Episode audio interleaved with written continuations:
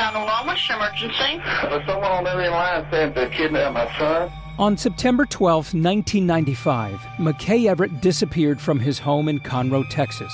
There was no sign of forced entry. It was just as if McKay had walked out of his own free will. And to this day, McKay's mother, Paulette, feels that justice was never truly served. Ransom is available now. Listen at ransompodcast.com or wherever you get your podcasts. The views and opinions expressed in this podcast are solely those of the individuals participating in the show and do not represent those of Tenderfoot TV and Resonate Recordings. All individuals described or mentioned in the podcast should be considered innocent until found guilty in a court of law. This podcast contains subject matter such as violence and graphic descriptions, which may not be suitable for all audiences. Listener discretion is advised.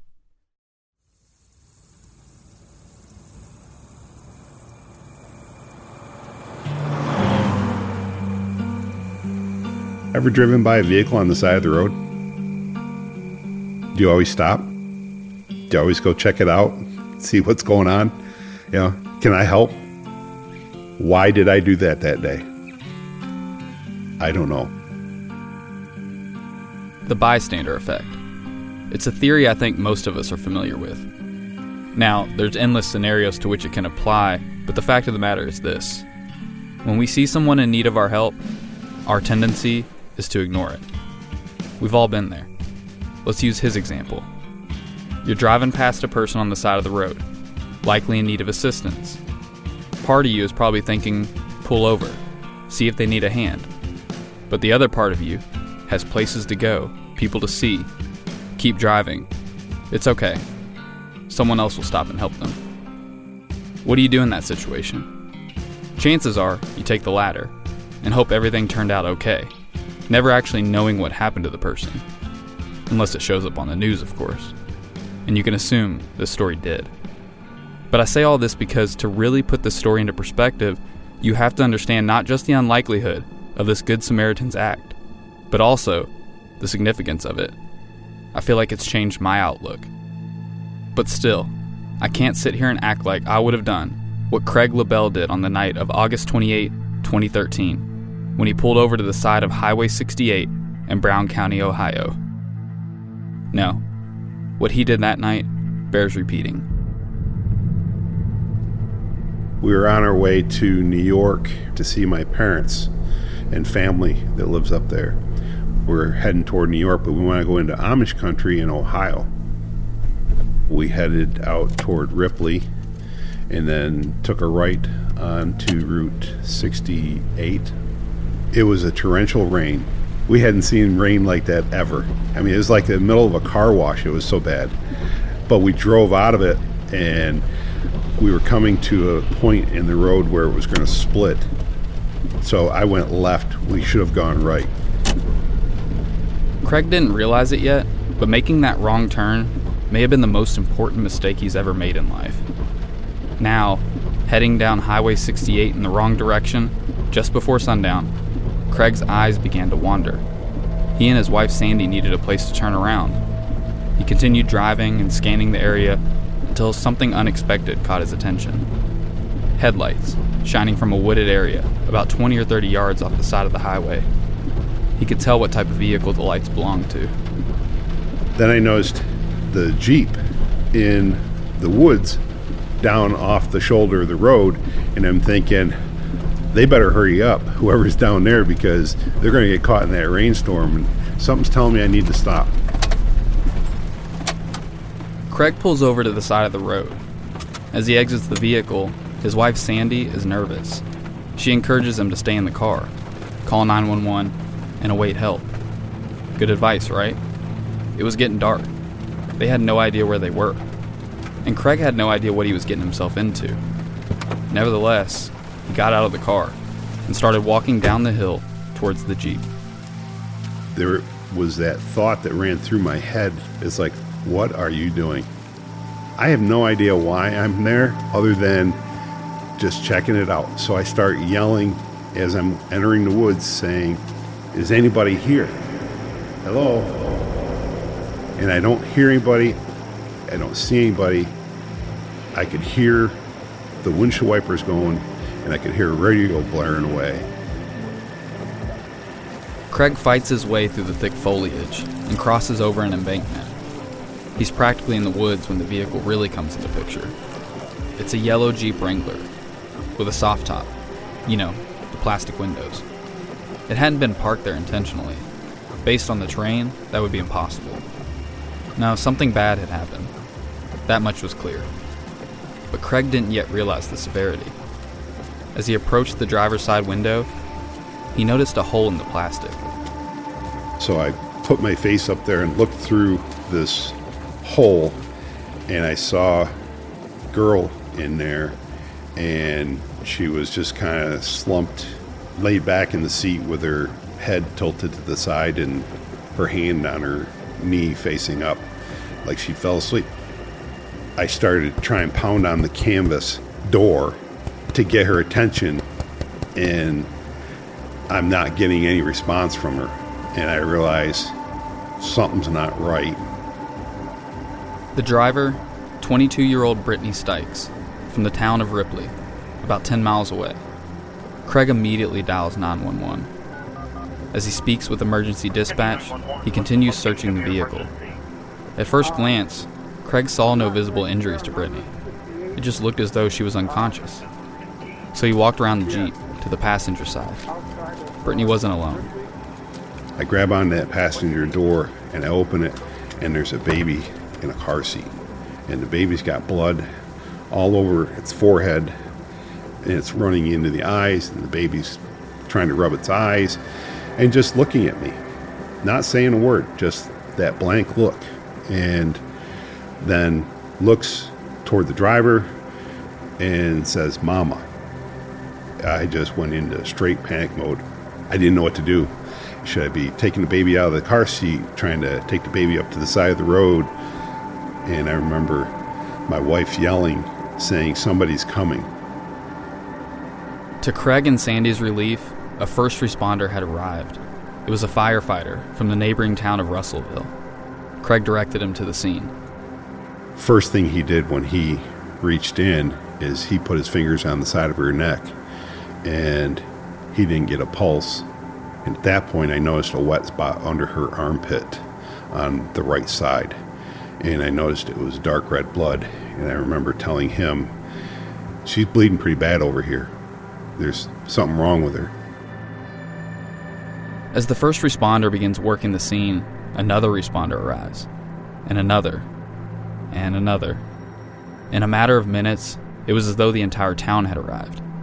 Craig was eventually escorted back up the hill to the side of the highway, where he and his wife began speaking with officers, answering every question they had. And he said, uh, Is there anything that you need to ask us? And I said, Yeah. Is she going to be okay? And he said, No, she's dead. And that was just like, wow. No, didn't see that coming. Did not see that coming. Brittany Stykes was gone. A bullet had passed through her vital organs. She died quickly. Also lost in the heinous act was her unborn child.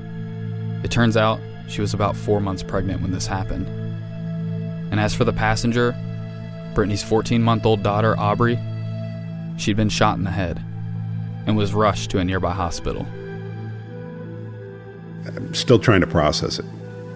I mean, it's it's just it's unbelievable. It's a constant question in in the back of my head of who did it, what brings this to this point where we still don't have an answer to it. I worry about the case dying in the police hands. I feel like they've exhausted their resources at this point, and we still don't know. While that might seem true, the Brown County Sheriff's Office is actively investigating this case, and they welcome any additional resources that could help solve it. So we're going to see what we can do to help. Brittany's case has gone unsolved for nearly a decade now, and it's hard to understand why that is. This was a cold blooded murder on a busy highway. There's been no shortage of leads and no shortage of theories. But trust me, that only adds to the frustration. I don't know if it's to settle a score or if it's about money or what it was about. But somebody knows something. Somebody has talked with somebody, and that needs to come out.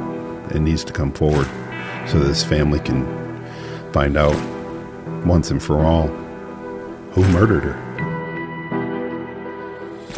From Resonate Recordings and Tenderfoot TV, I'm your host, Dennis Cooper. This is season two of Culpable.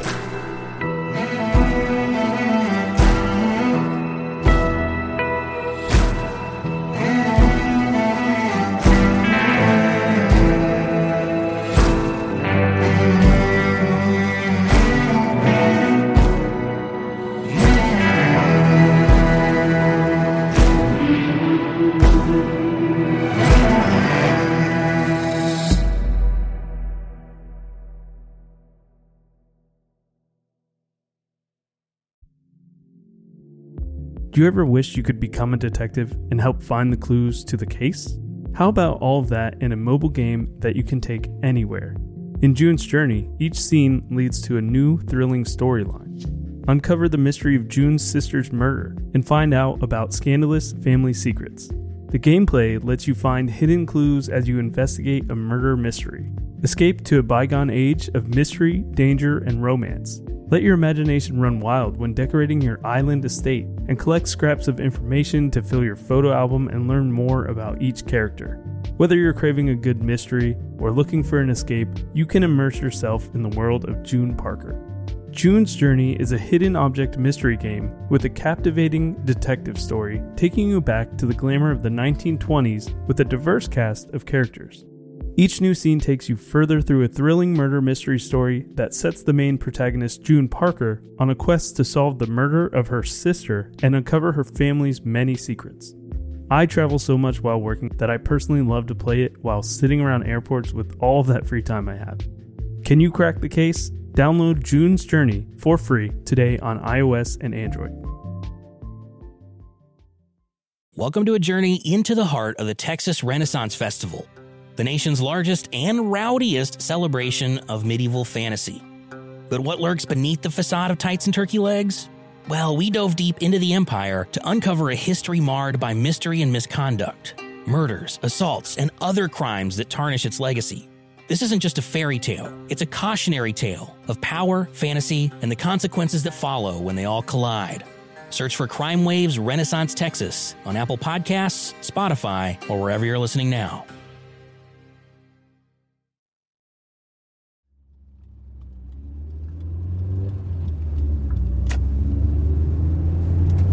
Mile, you will arrive at your destination.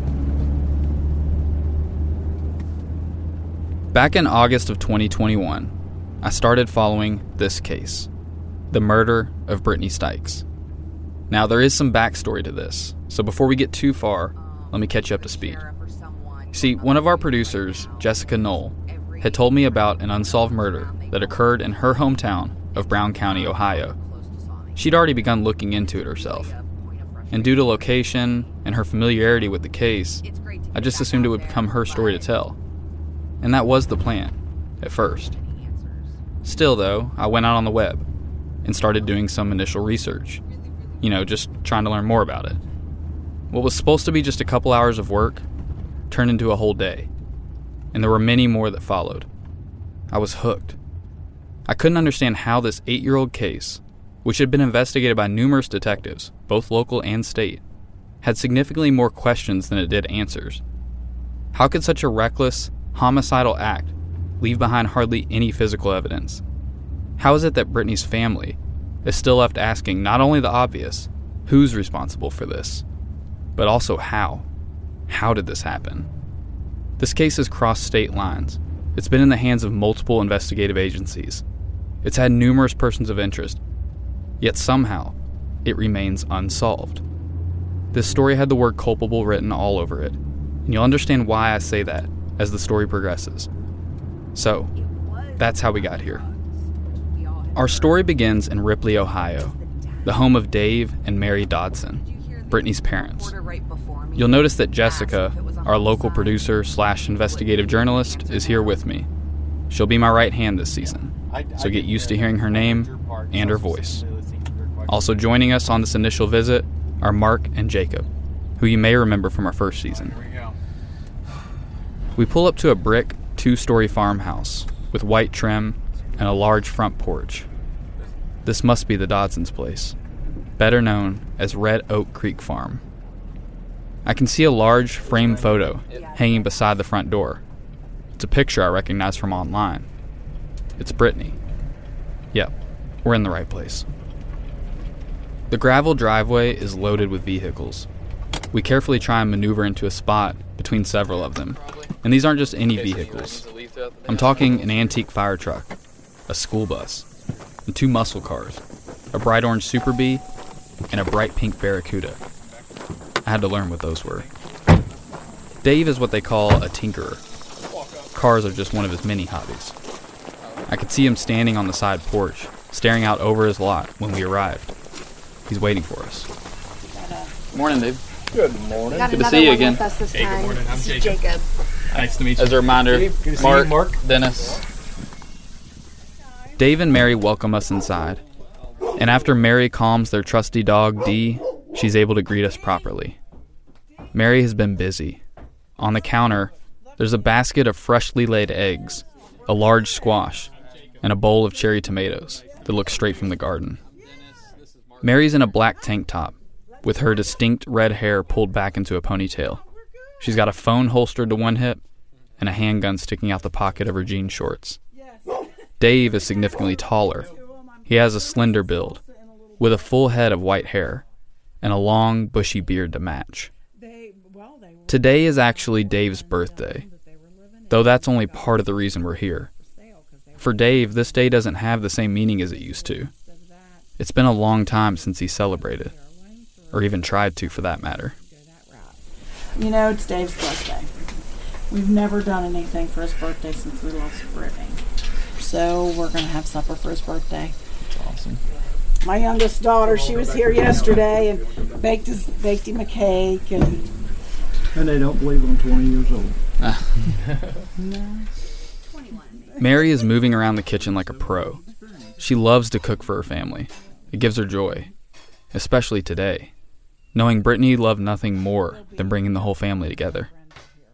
When she reaches a good stopping point on her food prep, we step outside so we can discuss the other reason we're here Brittany. But Mary has just one quick disclaimer for us. So, but that is something I do want to stress with everybody.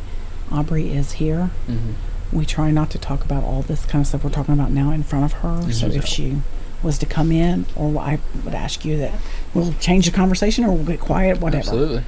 Because. That's right. Brittany's daughter, Aubrey, is here.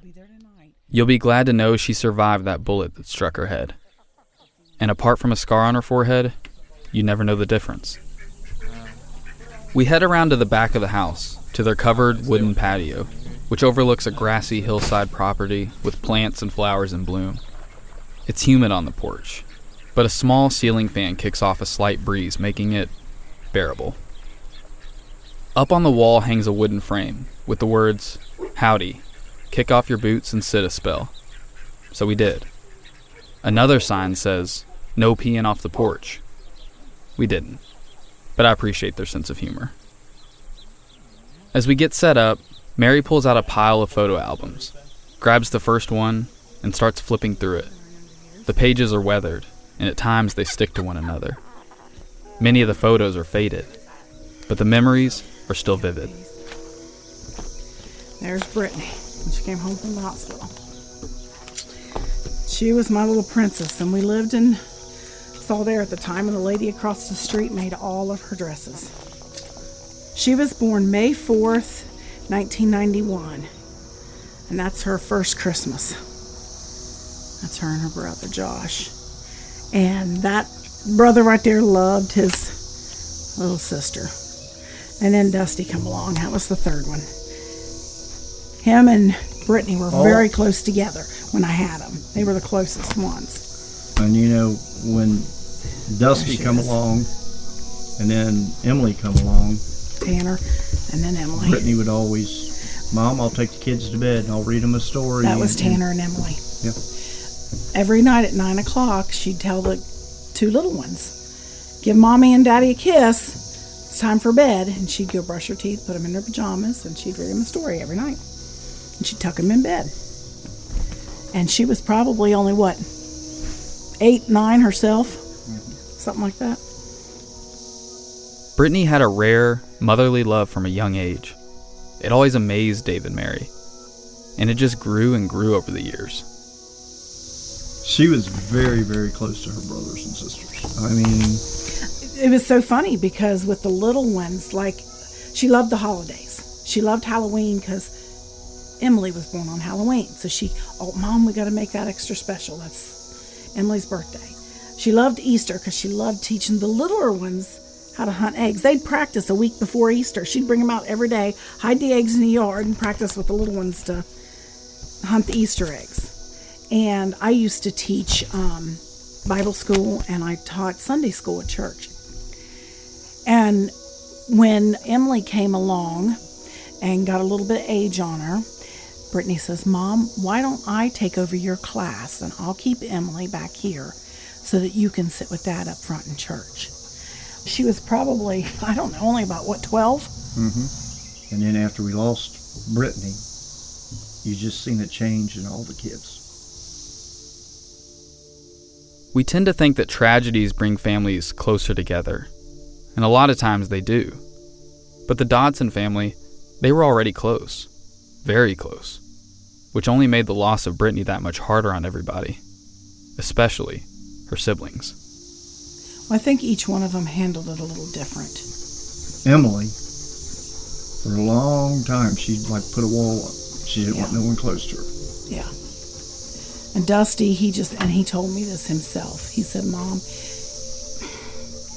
the only way I can handle it is just in my mind to pretend that she's on vacation or she's somewhere, that she's not gone.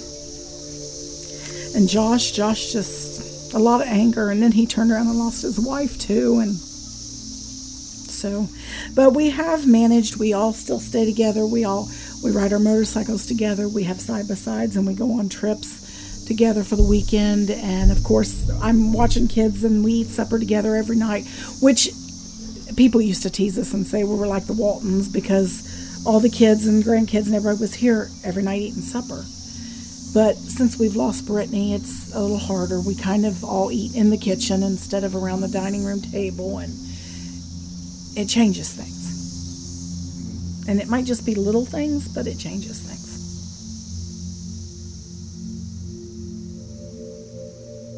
The biggest challenge in maintaining that family dynamic is the fact that Brittany was the one who probably cherished it more than anyone else. Whether it was sneaking behind their backs to invite family over for a weekend hangout, or insisting they play Battle of the Sexes together, you name it. To quote Mary, if it involved the family, she would have done it every weekend. Mary says the family does their best to maintain that spirit. It just looks a little different now. But if anyone can preserve it, it's Mary. After all, she and Brittany were just alike.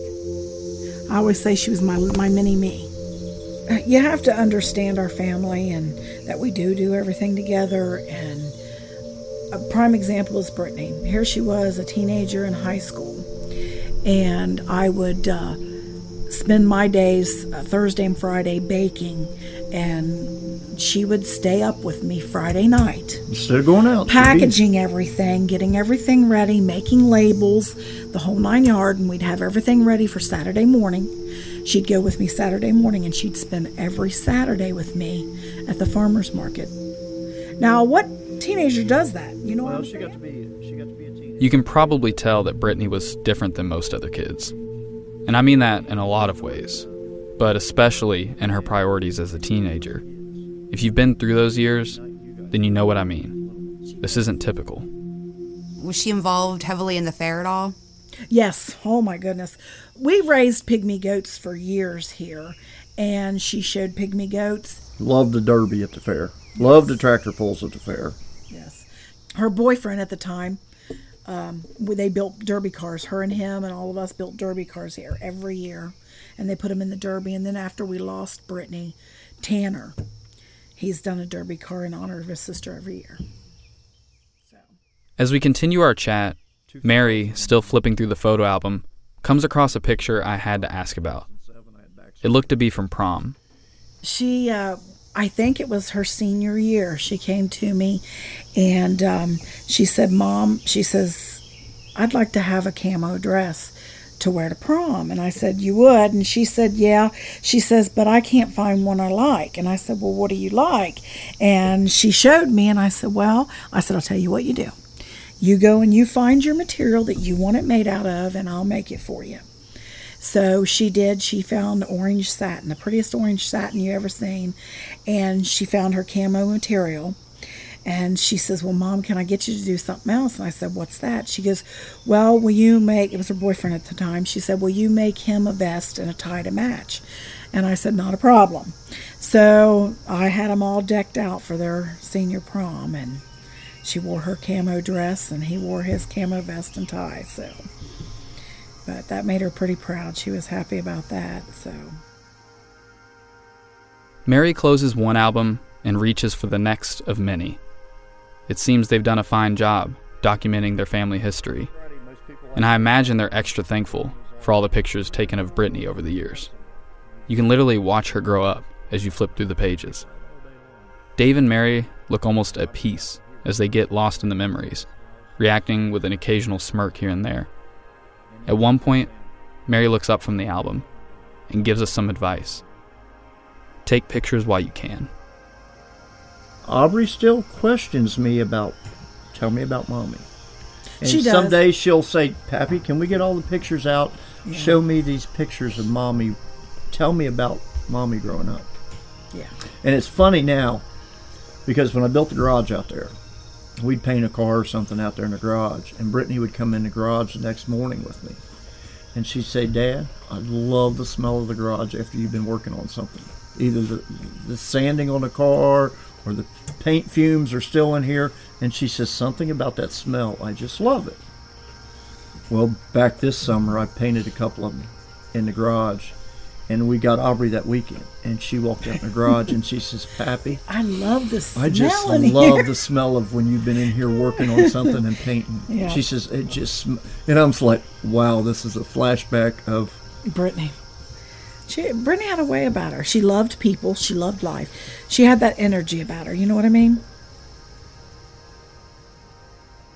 Hearing about the person Brittany was, I'm not surprised when Dave and Mary tell me their kids don't like talking about this stuff. I can't imagine what it's like losing a sister. And keep in mind, her four siblings were much younger then. The oldest, Josh, was 26 at the time. Dusty was 20. Tanner, 16. And the youngest, Emily, just 12 years old when she lost her only sister. The two youngest, Tanner and Emily, also happen to be sitting out on the patio with us now. They snuck outside sometime during our talk with Dave and Mary. I can tell they are both apprehensive, but considering talking to us. Emily is leaning back in her chair, keeping to herself. She's no longer the kid pictured in Mary's albums. She's an adult now, with kids of her own. She was actually pregnant with her second child at the time of this. Eventually, she came around to the idea of a brief sit down with us and told us a little more about her sister. What do you remember about her? She was really down to earth, so that was a plus side. But definitely had an attitude. Y'all spend a lot of time together? Yeah, we did almost everything together. Uh, a lot of times we'd take Aubrey to like the park or we went to the zoo a lot. That was one thing she did like to do. We went to the zoo all the time. Went fishing. We used to go out on Eagle Creek and go fishing all the time. My sister and me did everything together. I was always at her house, you know, we was always together. She was that one person that I call, and then she was kind of like the glue. She was always wanting to get together, wanting to do cookouts, wanting to, you know, do that kind of stuff. Wanted to make little like pointless trips of let's go to the petting zoo this weekend or let's go do this. She was pretty much what kept everybody really close. It was hard because, you know, you have that one person that you want to call, and that was my sister. Um,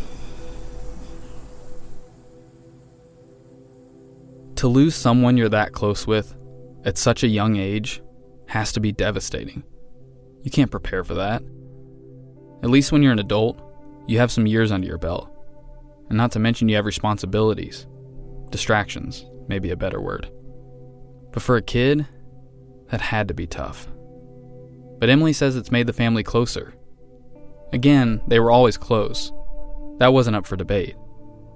But after the loss of Brittany, their bond only strengthened. This family doesn't go it alone, they go together. You can see that just in the way they interact with each other. There was no magic in getting Emily and Tanner to talk about their sister. Just two siblings making a pact. If you talk, I'll talk. Here's Brittany's younger brother, Tanner. I mean, she was a very loving, caring person, and she was a great, great mother. I will say that. She had a heart bigger than anybody I know. I mean, she would do anything for you. It's even like just us going out there. I mean, she didn't have to have us out there pestering her every day, all day. And pretty much anything they done. He and his sister Emily were the ones doing the pestering. She, she pretty much took care of us for the most part through the summertime. We all had to pretty much mature up and learn how to deal with the situation a lot faster. Because, I mean, it's one thing for like your grandpa or your, something like that to die. I mean, it's it's hard on you, but it's expected. And you definitely learn to deal with things in life a lot differently and have a look at life differently of how everything should be. You may not hear it in his voice, but you could see it in his face. He's shaken up from all this. He misses his sister. If she was sitting right here across from me like I am, what would you say to her?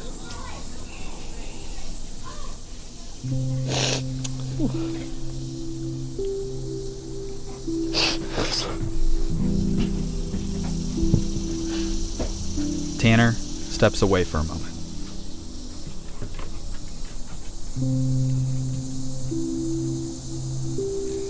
I'm amazed that you got him to talk that much about her. Because none of them have really opened up and said what was in their heart. Sorry about that. Um, yeah, good. It just, I don't talk about this stuff a lot. I try not to because it's upsetting. But to answer your question, I would probably just tell her I loved her.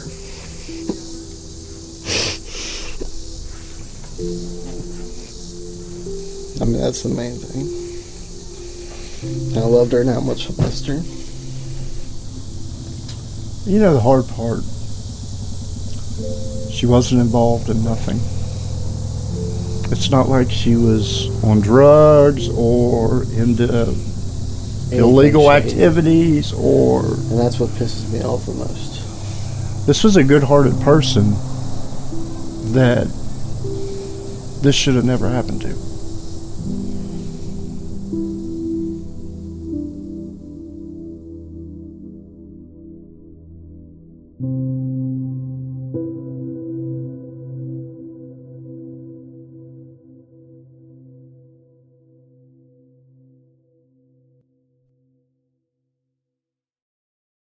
The more we speak with the family, the more we can feel the rawness and the impact of their loss.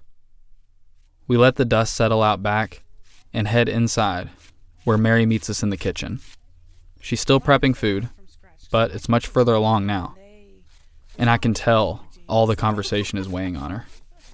She reiterates the importance of the day.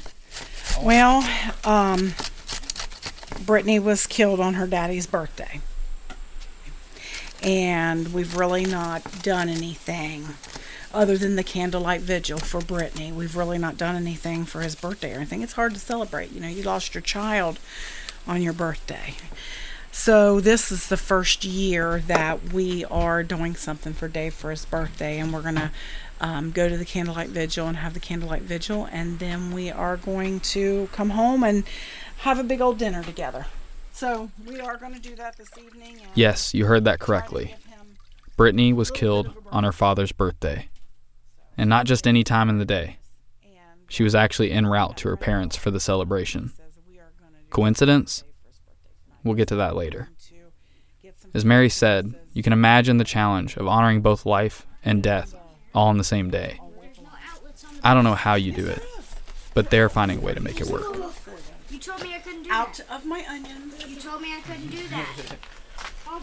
Not Do on the mouthful lights. As Mary does her best to tend to both the food and now her grandchildren, I take a moment to find Dave. He's actually in the room next to us, one of those living areas you step down into. As I approach, he's putting a DVD in the player. Let's meet him right now. Contestant number one, please. Angela Lynn Bell from Georgetown. Contestant number two from Ripley, Brittany Ann Dodson. Brittany saunters across the stage of a pageant at the local tobacco festival, wearing a black sequin dress with a number two pinned to her hip. Her wavy brown hair sways across her back as she comes to the front of the stage and grabs the microphone to introduce herself. Good evening. I'm Brittany Dodson, the proud daughter of Mary and David Dodson of Ripley, Ohio. I attend Ripley High School, and after graduation, I plan to attend AMI and further my job in motorcycle construction. We watch as Brittany walks off the stage, and the next contestant takes her place. Dave turns the volume down and turns towards us. But it's kind of a rough day. I mean, I'm used to her being here. What were birthdays like before eight years ago? Everybody was always here on, usually on the birthday, and there she is. Brittany, your future plans are to build custom motorcycles. How will you overcome the obstacle of being in a predominantly male profession? I think because it's a male profession, it drives me to want to do it more. It drives me to want to prove everybody that a female can be in this kind of business and make a living in it. Dave reacts with a smirk and says Brittany loved being told she couldn't do something. Look, there's no way to put yourself in this family's shoes. But we're here on this day to try and walk alongside them. Up next is the hardest part of the day. Every year, the family has this tradition a roadside memorial, you could call it. The one Mary mentioned earlier. It's their way of honoring Brittany, keeping her in the hearts and minds of the folks who still attend these, and hopefully, anyone passing by.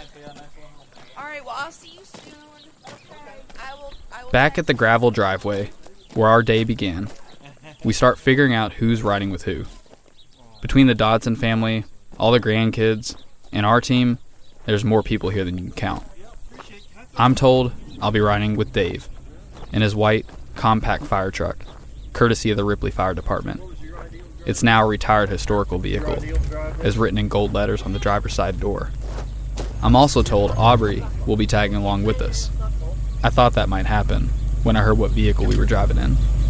Aubrey, care if I squeeze in here next to you? No. I hope not. I'm going for it.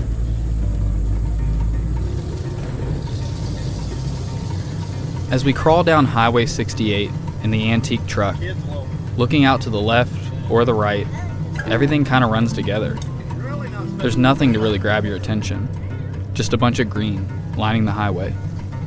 But when that monument finally came into view, it was pretty hard to miss. Some of the early comers were already standing around it. The wooden cross towers over each of them. Attached near the top of the cross, just below Brittany's name, is a large floral heart with wooden wings jutting out from the sides. It's modeled after the charm on Brittany's favorite necklace she wore everywhere. The same design can be seen on the backs of Dave and Mary's bright orange shirts, along with the words, in loving memory.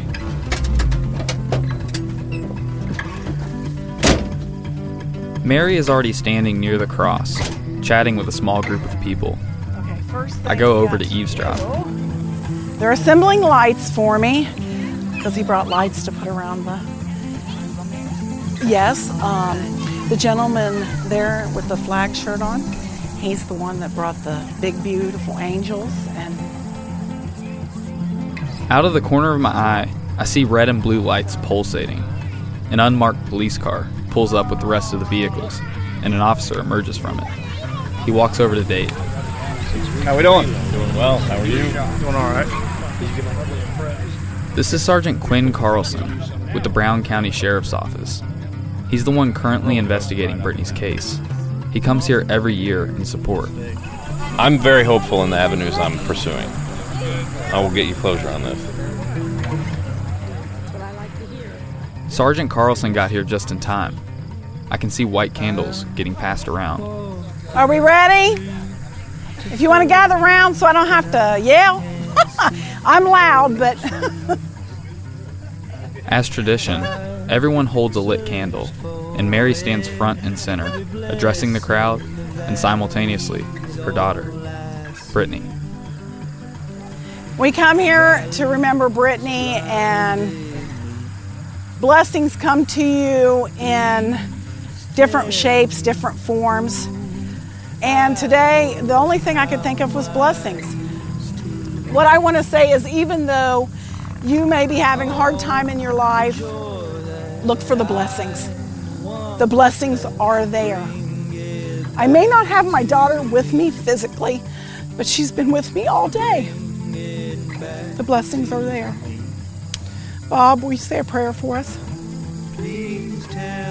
Lord, we first want to give you our praise and our thanks for how faithful, how good you are to us, and most of all, Lord, for your mercy and grace and the peace that you can bring to our lives. And we know that The forest for the trees.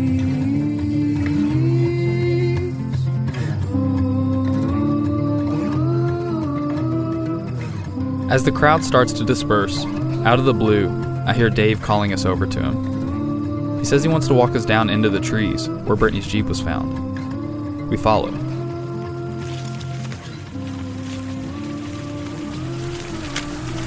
When you see where I'm taking you, you'll understand why I say she wasn't. She was trying to get away from somebody.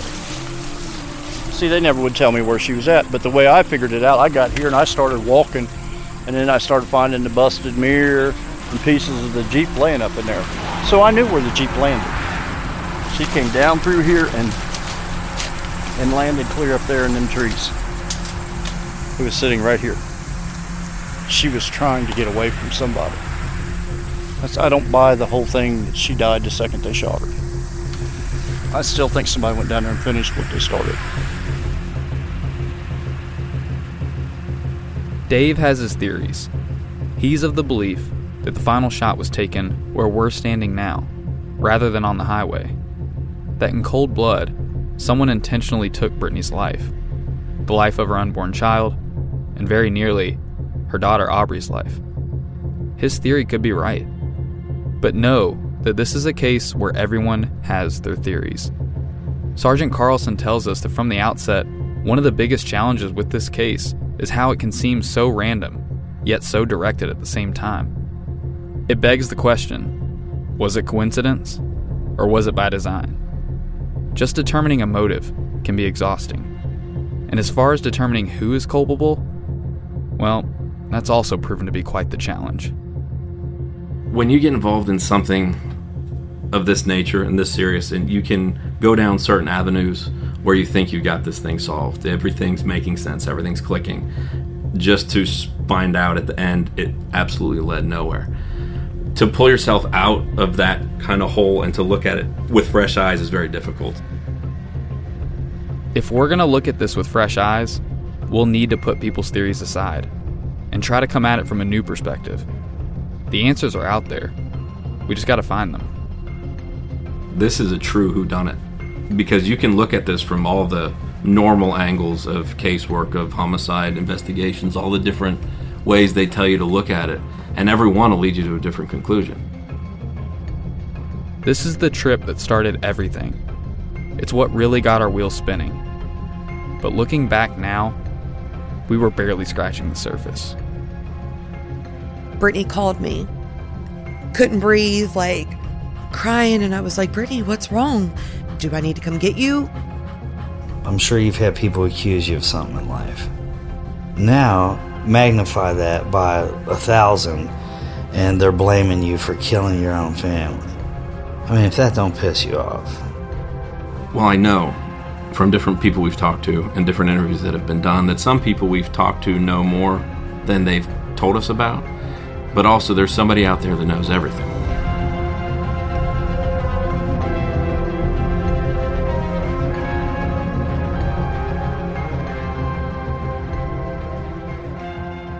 Culpable is a production of Resonate Recordings and Tenderfoot TV in conjunction with Cadence 13, written and hosted by me, Dennis Cooper, and produced by Jessica Knoll. Executive producers are myself, Mark Menery, Jacob Bozarth, Donald Albright, and Payne Lindsey. Our senior producer is John Street. Additional production by Todd McComas. Editing, mixing, mastering, and sound design by Dayton Cole, Pat Kicklighter, Adam Townsell, and Caleb Melcher of the Resonate Recordings team. If you have a podcast or are looking to start one, check us out at resonaterecordings.com. This episode features the song Forest for the Trees by the Apache Relay. Our theme song and original score is by Dirt Poor Robins, with additional scoring by Dayton Cole. Our cover art is by Drew Bardana. You can follow us on social media at Culpable Podcasts. Show notes, as well as bonus content, can be found on our website, culpablepodcast.com. If you enjoyed this episode, please take time to subscribe, rate, and review. Your feedback is greatly appreciated. And lastly, if you have any information about the murder of Brittany Stykes, we urge you to contact the Brown County Sheriff's Office by visiting their website, browncounty.ohiosheriff.us, where you can anonymously submit your information. Or you can contact Sergeant Quinn Carlson directly at 937 378 4435, extension 126, or by email at quinncarlson at bcoso.com. You can also submit your information through our website, culpablepodcast.com. Thank you for listening.